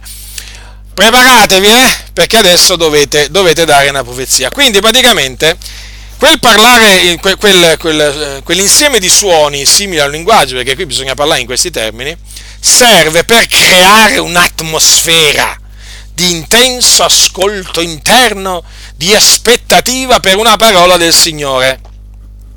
Praticamente appena in mezzo ai carismatici uno comincia a emettere quei suoni, no? Già tutti cominciano a dire, ecco, il Signore adesso ci sta per parlare qualcuno adesso ci darà un messaggio da parte del Signore, quindi voglio dire si deve creare tutta quell'atmosfera necessaria affinché arrivi, ecco, la parola, la parola profetica, che praticamente loro fanno parlare per l'interpretazione. Praticamente qui le cose stanno un po' come stanno in mezzo ai pentecostali, in mezzo a noi pentecostali. In molti casi nelle comunità succede la stessa cosa. Perché? Perché il parlare in altre lingue, eh, il parlare in altre lingue in mezzo a tante chiese pentecostali, viene seguito da quello che viene chiamato eh, il, messaggio al- il, il messaggio di interpretazione che corrisponde alla profezia. Infatti, come voi sapete, eh, diciamo, nella maggior parte dei casi avviene che uno parla in lingue, poi eh, ciò viene seguito da uno che profetizza, che parla praticamente un, nella lingua comprensibile al popolo, al, alla Chiesa, e ciò, che è una profezia, viene fatto passare per l'interpretazione di quello che è stato detto in altra lingua. Ora, fratelli nel Signore, è evidente, è evidente che ciò non ha assolutamente nulla di biblico. Perché? Perché chi parla in altra lingua non parla agli uomini, ma a Dio, dice l'Apostolo Paolo. Dice l'Apostolo Paolo. Chi parla in altra lingua non parla agli uomini, ma a Dio, poiché nessuno l'intende, ma in spirito preferisce i misteri.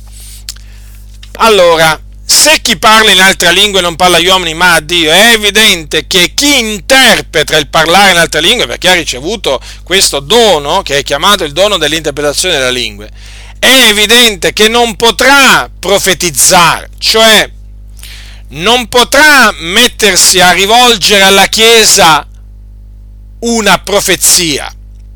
Perché?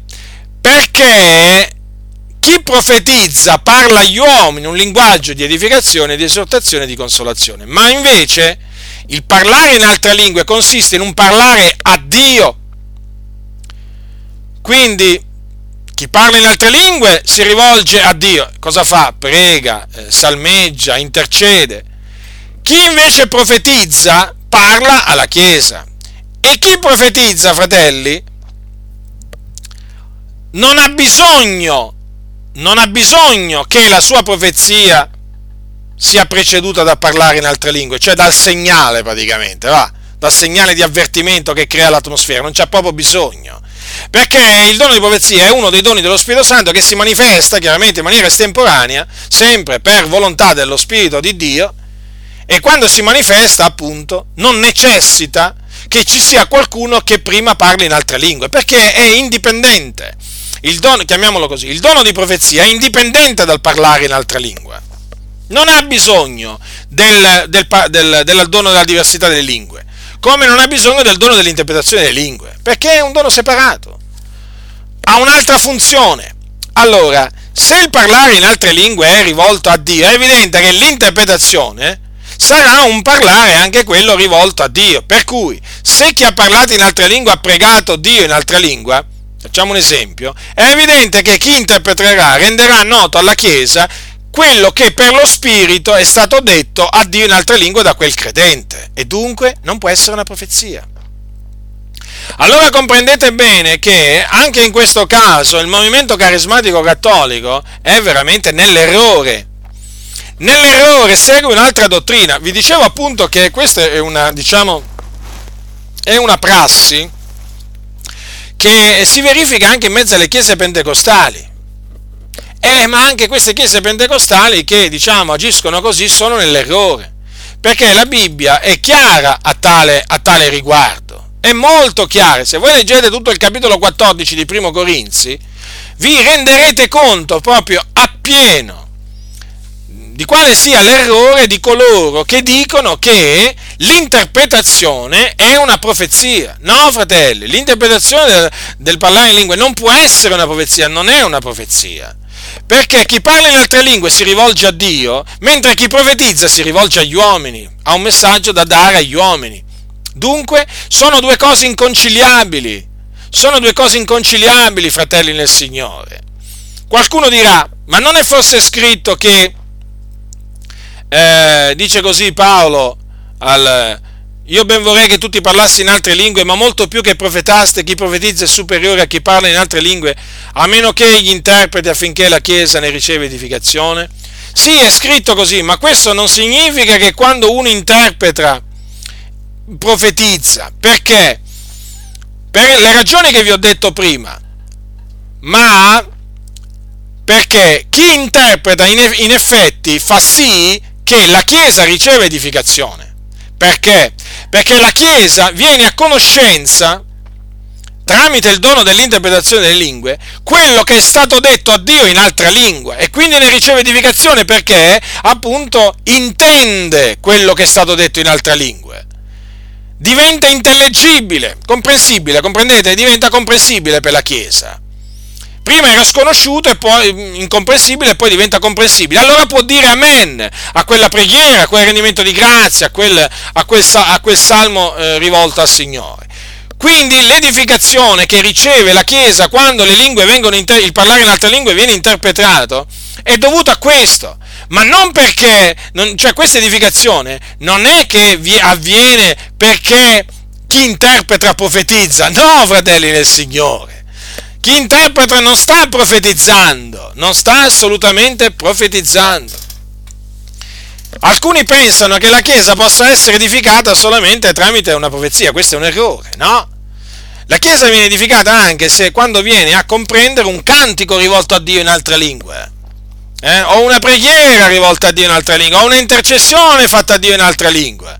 Mi potete dimostrare il contrario? Chi mi può dimostrare il contrario? Quindi vedete, le, le parole dell'Apostolo Paolo hanno questo significato, non quello che gli danno appunto quelli che eh, fanno credere che l'interpretazione sia appunto una, una, profezia, un po' come fanno anche i carismatici, eh, i carismatici cattolici. No? Poi poi vabbè, se dobbiamo parlare della profezia in mezzo ai carismatici cattolici, è come parlare della profezia in mezzo a tante chiese pentecostali. Praticamente così parla, così parla il Signore, popolo mio, eh? anche lì la stessa cosa tra i carismatici, queste false profezie che praticamente incitano i presenti a rimanere attaccati all'errore. E vi faccio un esempio. Ma voi cosa pensate che, fa, cosa, cosa pensate che mettono in bocca al Signore i carismatici cattolici quando profetizzano lì? Cioè, che cosa pensate che gli mettano in bocca? Parole che Dio non ha detto. Eh? Parole che Dio non ha detto. Già il semplice fatto che tramite questi messaggi tutti vengono incitati a rimanere ancorati al cosiddetto Papa, alla teologia della Chiesa Cattolica Romana, alla, a, al culto a Maria e così via, ma già questo veramente fa capire che quello non è il Signore che parla, perché quando parla il Signore le parole di Dio distolgono il, l'uomo, il peccatore dall'errore della sua via, dalla sua via malvagia, perché Dio parla all'uomo per eh, diciamo, per fargli abbandonare i sentieri malvagi, non per, fargli, per farlo rimanere sui sentieri malvagi.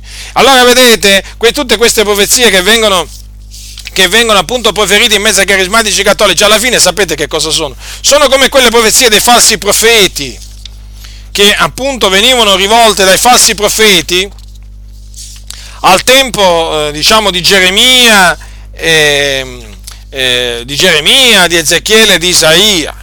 Praticamente cosa facevano i falsi profeti? Usavano il nome del Signore, ma per fortificare le mani dei peccatori. I falsi profeti, pensate cosa facevano? Usa, dicevano, dicevano, avrete pace, e sapete a, a, a chi lo dicevano? A tutti quelli che camminavano disubbidendo ai comandamenti del Signore, nessun male vi incoglierà, e quelli naturalmente che erano dati all'idolatria, alla falsità, all'omicidio, eh, voglio dire così, all'incesto e così via, erano fortificati, le loro mani venivano fortificate tramite queste profezie false. Eh, e quindi nella Chiesa Cattolica che cosa sta succedendo? Che tramite queste profezie false i cattolici romani sono incoraggiati a rimanere nella Chiesa Cattolica romana e quindi a continuare a andarsi a confessare al prete, a continuare diciamo a fare le processioni, a dire l'Ave Maria, a confidare in Maria. Eh? Eh, per la salvezza e devo proseguire, la lista è lunghissima qua. E allora, da chi possono provenire queste cosiddette profezie? Certamente non dallo Spirito della verità, ma se veramente, se veramente lo Spirito della verità comincia a parlare in uno di questi convegni della Chiesa Cattolica Romana, eh, eh fratelli del Signore, ma io vi posso assicurare, vi posso assicurare che come minimo, come minimo chi comincia, comincia a parlare da parte di Dio viene cacciato via, allontanato. Allontanato immediatamente, immediatamente perché, perché, comincerebbe a parlare sicuramente contro i loro rosari, contro l'Ave Maria, le processioni, la confessione al prete, l'idolatria della Chiesa Cattolica Romana, le tante le tante menzogne. E questo non verrebbe accettato, quindi verrebbe immediatamente allontanato come, eh, come, come, come verrebbe allontanato? Come un appestato, come uno veramente che porta divisione dove i, i cristiani si uniscono. Ah, perché questi sono centri di unione dei cristiani, questi convegni. Quali cristiani? Ma quali cristiani? Voglio dire, i cristiani non sono idolatri. Allora, e gli idolatri non sono cristiani. E quindi? Allora, vedete, qui ci, ci, ci troviamo davanti a, praticamente a false profezie che non stornano eh, gli uomini dalla loro cattiva via, dalla malvagità delle loro azioni, esattamente come erano le, le, le profezie dei falsi, profeti ai, dei falsi profeti ai giorni di Geremia e così via. E quindi è chiaro che quelle profezie sono un parlare falso, un parlare falso di cui si usa il nemico per tenere i cattolici romani ancorati alla, eh, alla menzogna, alla menzogna. Vedete, ehm, questo naturalmente ho voluto concentrarmi su questi, su questi aspetti, del, su questi punti dottrinali eh, del, del, movimento carismatico cattolico perché chiaramente sono, sono fondamentali per comprendere la differenza netta che c'è tra l'insegnamento dei carismatici cattolici e quello della Bibbia. Quindi, poi chiaramente uno può, può pure, può pure, potrei pure parlare della guarigione. Eh, appunto loro pregano sugli ammalati nel nome di Gesù, ma anche lì, eh, naturalmente anche lì invocano sempre Maria, devono invocare sempre Maria perché Maria non la possono, non la possono praticamente tenere lontana da qualsiasi loro, da qualsiasi loro pratica.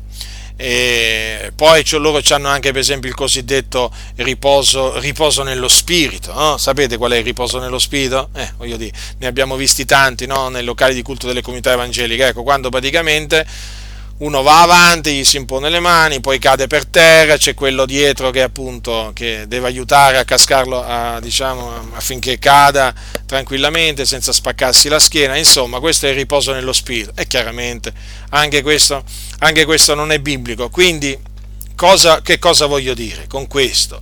Che è evidente che noi non possiamo metterci con i carismatici cattolici, perché? Perché sono cattolici romani perché loro sono cattolici romani, semplicemente per questo. Qualcuno mi dirà, ma sì, parlano in lingue, sì, abbiamo visto. Abbiamo visto quali lingue? Suoni simili a un linguaggio. quali lingue? Quale battesimo con lo Spirito Santo? Eh? Messa in moto la tenda, avete visto cosa dicono questi? Cioè, ma veramente, fratelli del Signore, ma, ma qui non ci possiamo mai mettere con persone, persone che praticamente definiscono il battesimo con lo Spirito Santo una presa di coscienza della potenza dello Spirito già ricevuto diciamo tramite i sacramenti del battesimo e della cresima, ma io vi faccio questa domanda, possiamo mai, fratelli nel Signore? Ma possiamo? No, fratelli, fratelli, no, no.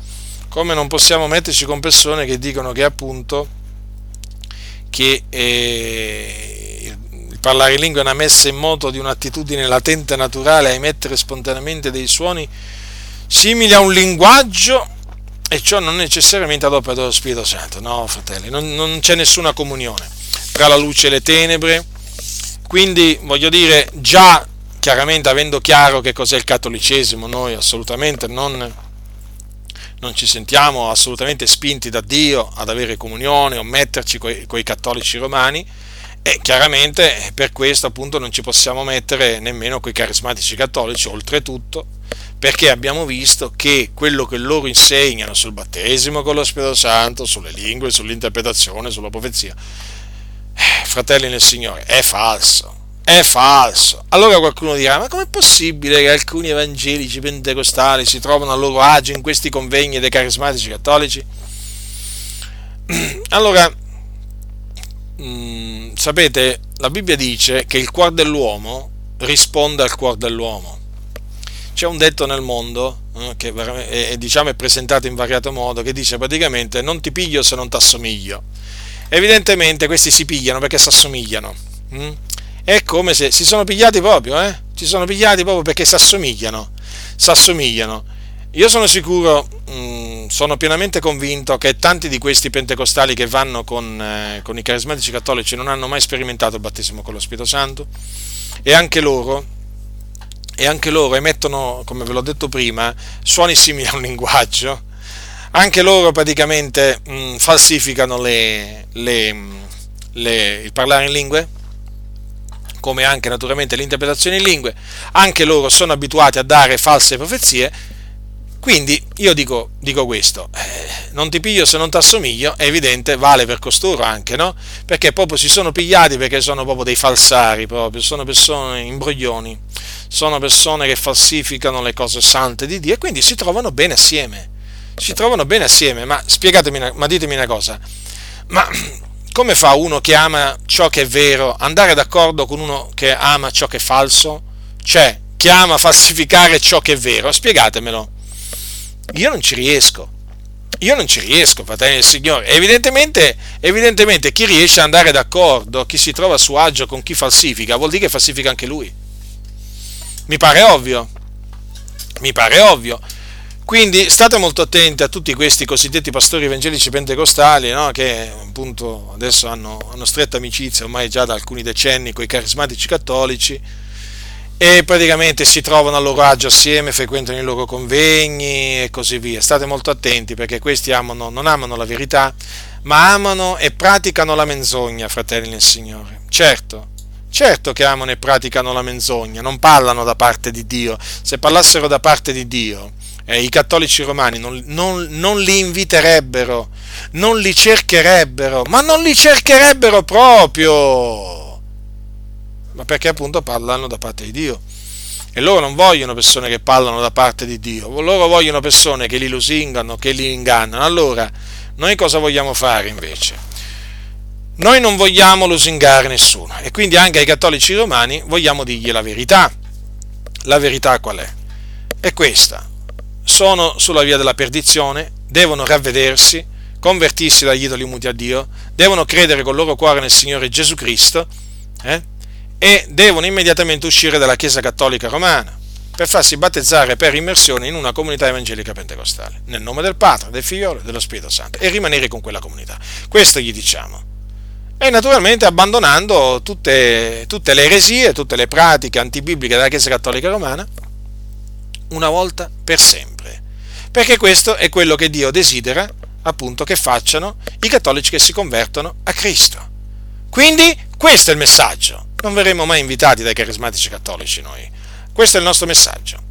Mm? Ma noi non ci rammarichiamo per questo, siamo contenti. Siamo contenti perché questo significa che noi siamo nella verità e loro sono nell'errore. Non ci lasciamo assolutamente ingannare dai, dai grandi numeri, eh? sono in Italia centinaia di migliaia, non ci interessa, non ci interessa. Peraltro questi, questi pastori corrotti pentecostali che cercano i carismatici, perché li cercano? Perché trovano una grande quantità di clienti eh, considerate un po' voi quanti sono i carismatici cattolici in Italia. Eh? Se cominci a vendere CD musicali, CD di, di, di, tue predicazioni, beh, voglio dire, in mezzo ai carismatici cattolici ne trovi di clienti e trovi naturalmente tanti soldi. Quindi ci sono anche degli interessi economici, finanziari, che spingono tanti evangelici a mettersi con, con i carismatici cattolici. Per esempio, il congresso Uomini Nuovi, eh? i congressi Uomini Nuovi che ormai vengono tenuti da quanti anni? Beh, da parecchi anni. Io pensate che quelli organizzati da Giuseppe Laiso. Comunque adesso si sono messe le assemblee di Dio in Italia. Ora, eh, di, recente, eh, di, recente, ai giorni di Toppi naturalmente eh, c'era il divieto assoluto di mettersi con il congresso Uomini Nuovi, quindi di partecipare al congresso Uomini Nuovi, di collaborare con Giuseppe Laiso, il direttore no, di Uomini Nuovi e così via, ma adesso chiaramente la linea è cambiata, c'è una linea lungimirante, così la chiamano, e perché loro adesso hanno un presidente cosiddetto lungimirante e quindi adesso si sono messi pure con la ISO. Allora, i congressi uomini nuovi sono frequentati molto dai carismatici cattolici. Io vi stavo dicendo, ne ho frequentati almeno due, me li ricordo. Sono stati guardi, proprio tra i, primi, tra i primissimi. Eh? E quando noi appunto vivevamo in provincia di Varese, Varese si trova vicino a Lugano e lui cominciò a tenere i congressi, i congressi a Lugano. Beh, io vi posso assicurare vi posso assicurare, che ancora non avevo una conoscenza della parola di Dio come ce l'ho adesso, ancora non comprendevo tante cose, ma vi posso assicurare che questa ondata di carismatici cattolici che arrivava a questi congressi da lui invitati, eh, praticamente mi turbava profondamente, ma per, per tante cose, ma per tante cose, per tantissime cose. Falsi parlare in lingue, mondanità proprio straripante, sensualità proprio veramente, ma proprio ondate di sensualità che arrivavano da parte dei carismatici cattolici, veramente che era impressionante. Era difficile persino veramente rimanere concentrati. Io me lo ricordo bene questo, ma naturalmente al, al signore Giuseppe Laiso tutto questo non gli interessava proprio niente. Arrivavano pure preti, preti frati. Perché questo lui? Per i soldi, eh? per, per la sete di denaro. E certo, perché così appunto ha ampliato e ampliava la sua, la sua clientela e quindi con le bancarelle, con tutti i libri, chiaramente riusciva a smerciare tutti questi libri a tanti carismatici cattolici e venivano in tanti, eh? venivano in tanti. Giustamente, giustamente devo dire, a quel tempo, eh, diciamo, le Adi mettevano in guardia dalla ISO del congresso uomini adesso non più. Allora ho preso Adesso eh, ho preso l'esempio no, di questi congressi per farvi capire, lì ci sono naturalmente dei grossi interessi finanziari. Eh certo, perché chiaramente arrivando i carismatici cattolici aumentano i clienti a cui vendere la, la propria mercanzia. Quindi ho preso questo come esempio per farvi capire cosa vi pensate, quale sia la ragione per cui tanti predicatori evangelici, cosiddetti pentecostali, eh, si sono messi con i carismatici cattolici, per vendere maggiormente i loro libri, i loro CD, i loro DVD e così via. Sono mercanti, sono mercanti e quindi loro cercano clienti, loro non è che vogliono fare discepoli, loro vogliono fare clienti, hm? vogliono acquisire sempre più clienti. Allora, vedete, alla fine dietro eh, c'è l'ignoranza, certamente, ma vi posso assicurare che c'è anche l'amore del denaro dietro questa collaborazione da parte di taluni che si dicono pentecostali con i carismatici cattolici. C'è veramente l'amore del denaro. Voi lo sapete, l'amore del denaro è radice di ogni sorta di male, è molto diffuso in mezzo alle chiese, in mezzo alle chiese pentecostali, quindi non vi sorprendete, fratelli del Signore, questa è la triste realtà. Quindi state molto attenti, state molto attenti, guardatevi da tutti coloro che vorrebbero, che vorrebbero che, eh, diciamo, farvi collaborare o farvi avere comunione con i carismatici cattolici. Ammoniteli, ammonite loro e anche i carismatici cattolici se appunto li incontrate. Eh, non vi lasciate ingannare dai vani ragionamenti che fanno, perché abbiamo visto quello che veramente insegna il movimento carismatico cattolico, insegna proprio delle cose diametralmente opposte a quelle che insegna la Sacra Scrittura. State saldi, fratelli nel Signore, nella fede, state saldi nella verità e continuate a combattere sia per la fede che per la verità. La grazia del Signore nostro Gesù Cristo sia con tutti coloro che lo amano con purità incorrotta.